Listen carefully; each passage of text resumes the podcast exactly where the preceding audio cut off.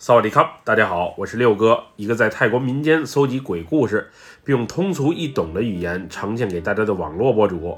今天带给大家的故事名叫《阿红的复仇》，来自一位泰国帕腰府朋友的分享。接下来，叫我们一起进入到这个故事当中。我叫阿成，这件事儿发生在三十多年前，那会儿我刚从泰北山区的一个小村落，前往清迈府的一家餐馆打工没多久。我之所以能得到这份工作，完全是靠老乡的介绍。我们老家那里基本算得上是与世隔绝，为数不多能赚钱的渠道，也就是采采山货，又或者做些手工活。不过一辈子都在大山里待着，不是我想要的生活。所以当得知有机会前往大城市工作的时候，我连想都没想就答应了。那会儿和我一起来到清迈打工的。还有附近村落的一些少男少女们，我们被分配到多个地方去打工，有像我一样在餐馆打工的，也有去工厂做工的，还有一些后来据说是去了曼谷，也不知道他们去做什么工，后来生活怎样。我去的那家餐馆在清迈当地还算是小有名气，刚开始我在后厨帮着打下手。后来大厨看我挺机灵，也很好学，于是有意培养我。最终，我也顺利地从事了厨师这个行业。不过，我所讲的这件事儿是发生在我来清迈大约一年半的时候。那会儿，我们店里有个女孩叫阿红，她年龄和我差不多，也就是二十岁左右的样子，皮肤白皙，身材也好，尤其是那俊俏的面庞。水灵灵的大眼睛，让我见到他第一面的时候就被深深的吸引住了。他应该也是从太北山区来的，不过对自己的过往以及出身一直是守口如瓶，从不和我们多讲。当时店里许多年轻的小伙子，包括经常来店里吃饭的客人，都有意追他，不过他谁也看不上，完全不搭理追求者的示爱。我那会儿因为个子矮，长相也一般，虽然也动过追她的念头，不过那想法也就是转瞬即逝，因为我知道，就凭我这条件是肯定没戏的。后来随着时间的推移，我才意识到，这个来店里工作没多久的漂亮妹子，可能是和老板勾搭上了，又或是之前就已经和老板好上了，才被安排在这里工作的。因为我曾在店里撞见过俩人过分亲昵的举动，也听同事们说过一些闲言碎语。不过老板的保密工作做得还算是不错的，尤其是老板娘在的时候，一点儿都看不出来俩人有任何的特殊关系。有一回因为一件小事儿，老板还当众把阿红给骂哭过，当时让我们都挺感觉意外的。我们老板娘身体不好。平时都在家里静养，虽然在餐馆四楼，她和老板也有自己的房间，不过却很少在这里住。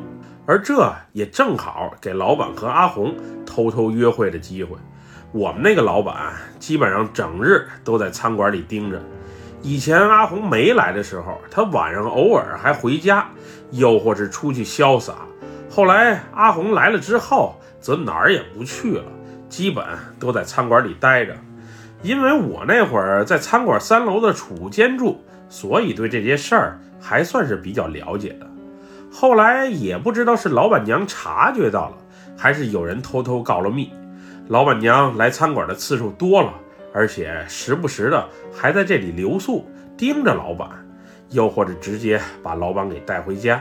我原先还不了解。平时在我们面前颐指气使、脾气挺大的老板，为什么这么怕老婆？后来才了解到，这老板算是倒插门。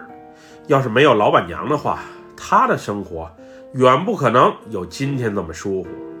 纸终归是包不住火的，最终老板和阿红还是让老板娘抓到了现行。那天，老板娘不动声色的来了个突然袭击。在四楼抓到了正在亲热的老板和阿红俩人。当时她一把揪住了阿红的长头发，并把他从四楼一直拖拽到一楼的餐馆大门口，当着众人的面狠狠地扇了阿红三个大嘴巴子，并把阿红的衣服全都给扯烂了。大家都看看，就是这个臭不要脸的勾引我家老公。你不是喜欢让男人看、让男人亲吗？我今天就索性给你扒光，让那些臭男人好好看看你。当时衣不遮体的阿红抱着头蹲在地上，任由老板娘打骂着，而老板则连面儿都不敢露，也不知道去哪儿藏着了。那天我估计应该是有人偷偷向老板娘打了小报告，所以才能如此精准的捉奸。不过也没准是女人的第六感起了作用，也说不定。后来警察来了，这场闹剧才最终结束了。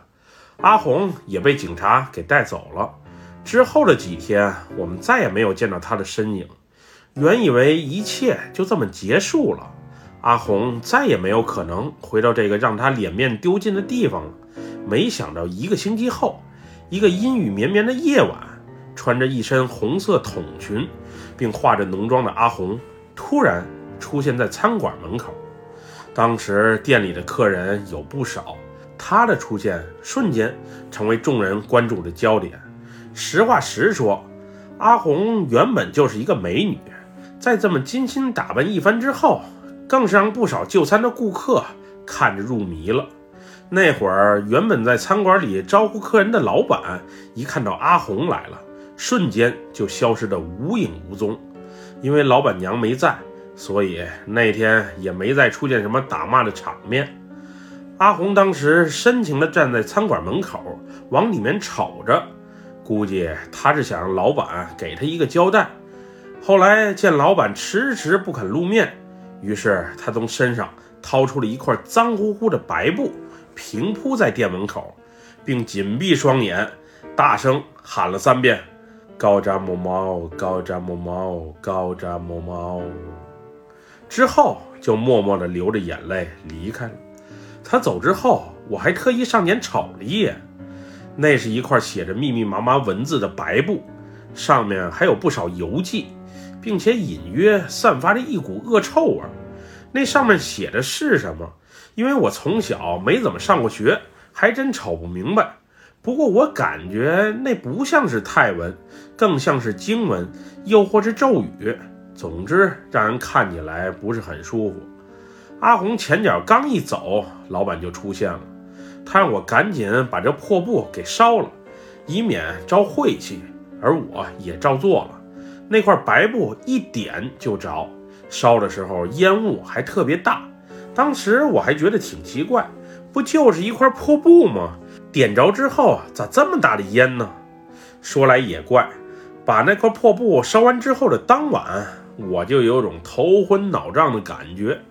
我觉得可能是最近降温，自己有些着凉，所以也就没想太多。回去干完活，简单吃了片药，就匆匆躺下睡觉了。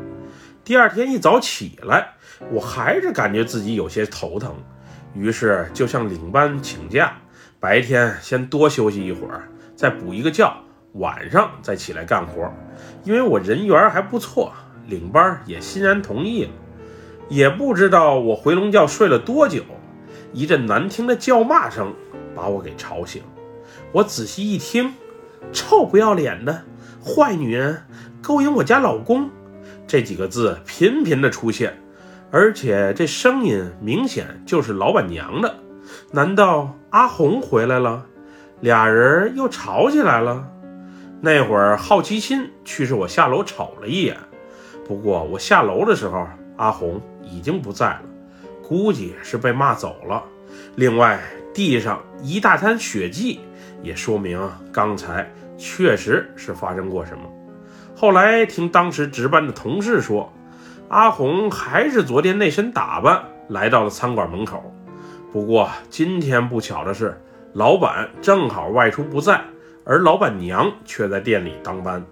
老板娘一看阿红还敢回来，于是瞬间怒气上头，基本把所有不雅的词儿全都招呼上了。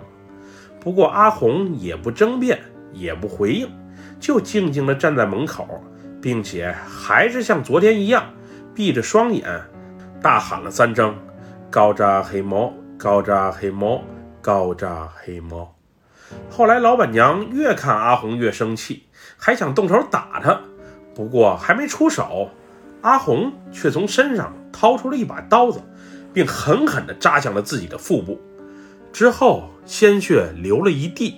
也给老板娘吓了一跳，后来怕出事儿，就让人赶紧把阿红送去了医院。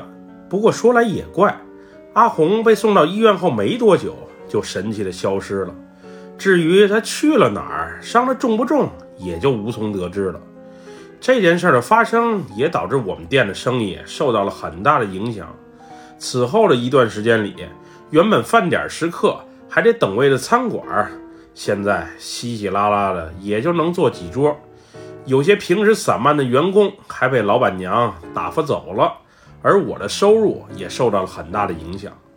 后来听说已经四十多岁的老板娘怀孕了，她来店里的次数也越来越少，不过时不时的还是来个突然袭击，主要是查老板是不是又勾搭上新的小姑娘了。又过了一些日子。有一天，老板娘晚上六点多钟来到店里，那时她的小肚子已经微微隆起。老板娘先是在楼下招呼了会儿客人，之后让我帮她准备饭菜，准备在店里吃晚饭。不过，当我把老板娘点的那几样菜全准备好之后，她却不见了踪影。后来，老板让我简单收拾一下四楼的房间，说是老板娘感觉有点累。今天就不打算回家了，要在那里过夜，便让我把饭菜也搬到楼上去。自从阿红的事情发生之后，老板那屋已经不让除老板娘之外的其他女人进去了，所以一些简单打扫卫生的活都是由我来做的。那天餐馆关门之后，在那里过夜的，除了四楼的老板和老板娘之外，还有住在三楼储物间的我。和一个在这里工作很久的老员工，那晚老板还让我做好准备，晚上别睡得太熟。如果老板娘身体不舒服，到时让我一同陪着她去趟医院。晚上临睡之前，我还特意把储间的门给打开，之后才入睡的。老板和老板娘都是属于事儿挺多的人，他俩要是半夜叫我，我再听不见的话，那我不仅会被骂。估计还有被打的可能。原本一切都挺顺利，不过半夜的时候，一阵猛烈的撞门声，瞬间让我从睡梦中惊醒。谁大半夜的没事儿撞卷帘门玩？当时躺在床上的老员工力哥让我下楼瞅瞅，他说也没准是小偷想溜门撬锁进来，也说不定。于是我简单套了件衣服就下楼了。我刚从楼梯下到一楼，还没走到门边，这时“砰”的一声，撞击金属卷帘门的声音就再次响起。那会儿我也有些生气和不耐烦，于是就大吼了一声：“谁？谁在敲门？大晚上的，你到底想干嘛？”我这一喊，还真就让外面安静了下来。不过没多久，我就看见从门缝里。有大量的黄色液体流了进来，之后一道火光窜起，我都来不及反应，大火就迅速在餐馆的一楼蔓延开了。着火了着火了，快来救火呀，快来救火。当时火大，烟也大，除了烧东西发出的噼里啪啦的声音，我还隐约听见了女人的笑声，哈哈哈哈哈哈。那笑声不是从外面传进来的，而是回荡在整个餐厅里。刚开始那笑声还不大，后来伴随着火势越来越大，那笑声完全响彻了整个餐馆。我当时什么也不多想，就想大家能顺利逃命。我试着救下火，见实在没太大的用，于是就赶紧跑上楼，叫上在三楼储间还在熟睡的力哥。以及四楼的老板、老板娘两口子赶紧逃命。当时不仅我听见了女人的笑声，他们也都听见了。就这样，我们先是上了五楼的露天平台，然后顺着大楼后面的楼梯，最终逃了出去。幸亏我那晚是开门睡觉的，也庆幸自己当时没有犯懒，听见响声就赶紧下楼查看一番，不然现在被烧死在屋里也说不定。也不知道那火为啥烧得这么猛。最后，虽然消防队第一时间就赶到了。救火的人也来了不少，不过最终店里还是损失惨重，不仅餐馆短时间是开不成了，周边的几家商铺还吵着让我们赔偿。当时在现场，我就强调是有人故意放的火，不过却没啥人搭理我，因为那时的老板已经顾不上这么多了。老板娘从火灾中逃出来之后，惊魂未定。且怀着身孕的她就迷迷糊糊的晕倒了。后来老板娘被送到医院的当晚就离奇去世了，说是死于心脏衰竭。总之这事儿挺突然，也挺蹊跷的。第二天，老板让我回到店里看看情况如何，并把四楼他屋里的保险箱给搬回家。我回去的时候，一堆人正围着店门口看着什么。我当时凑过去一看，才发现是一具超迷你的小尸体。总之，那尸体已经被烧得黑乎乎的一滩，但仔细看，还是能看清脑袋、脚和腿的。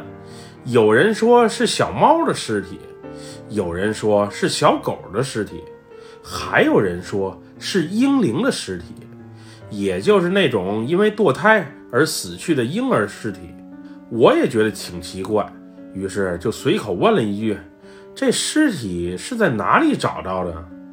当时参与救火的消防员说，他们来救火的时候，就在门边瞅见了这一滩黑乎乎的东西，那会儿没太在意。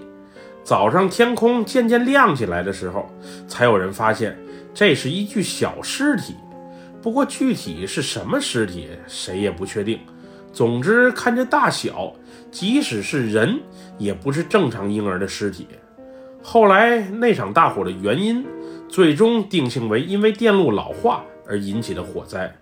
不过，我确实看见有黄色的液体从卷帘门外流进来了呀。我觉得是有人故意放的火。不过，警察和消防等相关部门查了半天，最后都说是电路老化。没有人为纵火的任何痕迹，那女人的笑声又怎么解释？我确信自己是听见了。那天力哥和老板也听见了，不过其他人都以为是我们的幻觉。经历了火灾和丧妻之痛的老板也消沉了不少。后来餐馆也没继续开，把我们这些员工的工资结完之后，老板就去曼谷生活了。而我则不得不重新再找工作，不过我运气还不错。后来我随着店里的大厨来到离那儿不远的另外一家餐馆工作，工资还有小幅的上涨，而且老板的脾气和性格也比之前那位要好不少。后来在一次闲聊中，我偶然了解到店里的一个大姐和阿红是同乡，并和阿红的哥哥嫂嫂关系还算不错。阿红被老板娘羞辱这事儿，当时传得挺开，连阿红的家里都知道了。他的哥哥嫂嫂也不知道阿红到底看上老板哪里了，又或者被老板甜言蜜语所迷惑了。好像阿红还怀上了老板的孩子，所以老板娘才会如此生气的。那天被羞辱后的阿红，精神就变得不是太正常，后来每天更是神神叨叨的。据说他那一阵儿和一个名声不太好的黑衣法师总混在一起，好像还被人给睡了。总之，名声是越来越臭，最后连他哥哥嫂嫂都不愿意接受他了。后来有一天清晨，阿红被发现吊死在清迈古城护城河边的一棵树上。据说当时的死相特别的凄惨，有传言老板娘的死。以及餐馆的莫名失火，都和阿红的复仇有关。有人说，生前老板娘肚子里怀的，就是阿红肚中胎儿婴灵的化身，不然四十多岁的老板娘怎会轻易怀孕？而且怀孕没多久，人就死了。还有人说，在火灾现场发现的那具小尸体，就是原本阿红肚子里怀的孩子。那肚中胎儿被黑衣法师取了出来，做了法，下了咒，做成了婴灵，向老板和老板娘去索命。还有传闻说，老板娘和阿红都是被老板害死的。老板在外面的情人还有很多，总之说什么的都有，不过也没证据，一切只能按官方的说法为准了。这件事儿虽然已经过去三十年了，不过一直清晰地停留在我的记忆里。许多事情让我现在都想不明白，那场大火，老板娘的死亡，真的是一场意外，又或是英灵来索命？老板为什么火灾之后就匆匆离去了？总之，一切的一切，随着官方的定调，可能永远成为了未解之谜。对了，还有一件事儿，就是后来我特意询问过阿红，曾经在店门口念叨的那句“高扎黑猫，高扎黑猫”是什么意思？有人告诉我说，那是一句土话，意思是我要带你一起走。我感觉这句话有点像咒语，莫非老板娘的死真是阿红的复仇？这世上说不清道不明的事儿实在是太多了，我太纠结也没多大用。一切都是命，就随着去吧。不过我是深信好人有好报的，至于坏人是否有坏报，我个人认为那还真不一定。本期故事就分享到这里，喜欢六哥故事的朋友，别忘了给六哥点赞和关注哟。咱们下期节目再见，我们俩拜拜，萨瓦迪卡。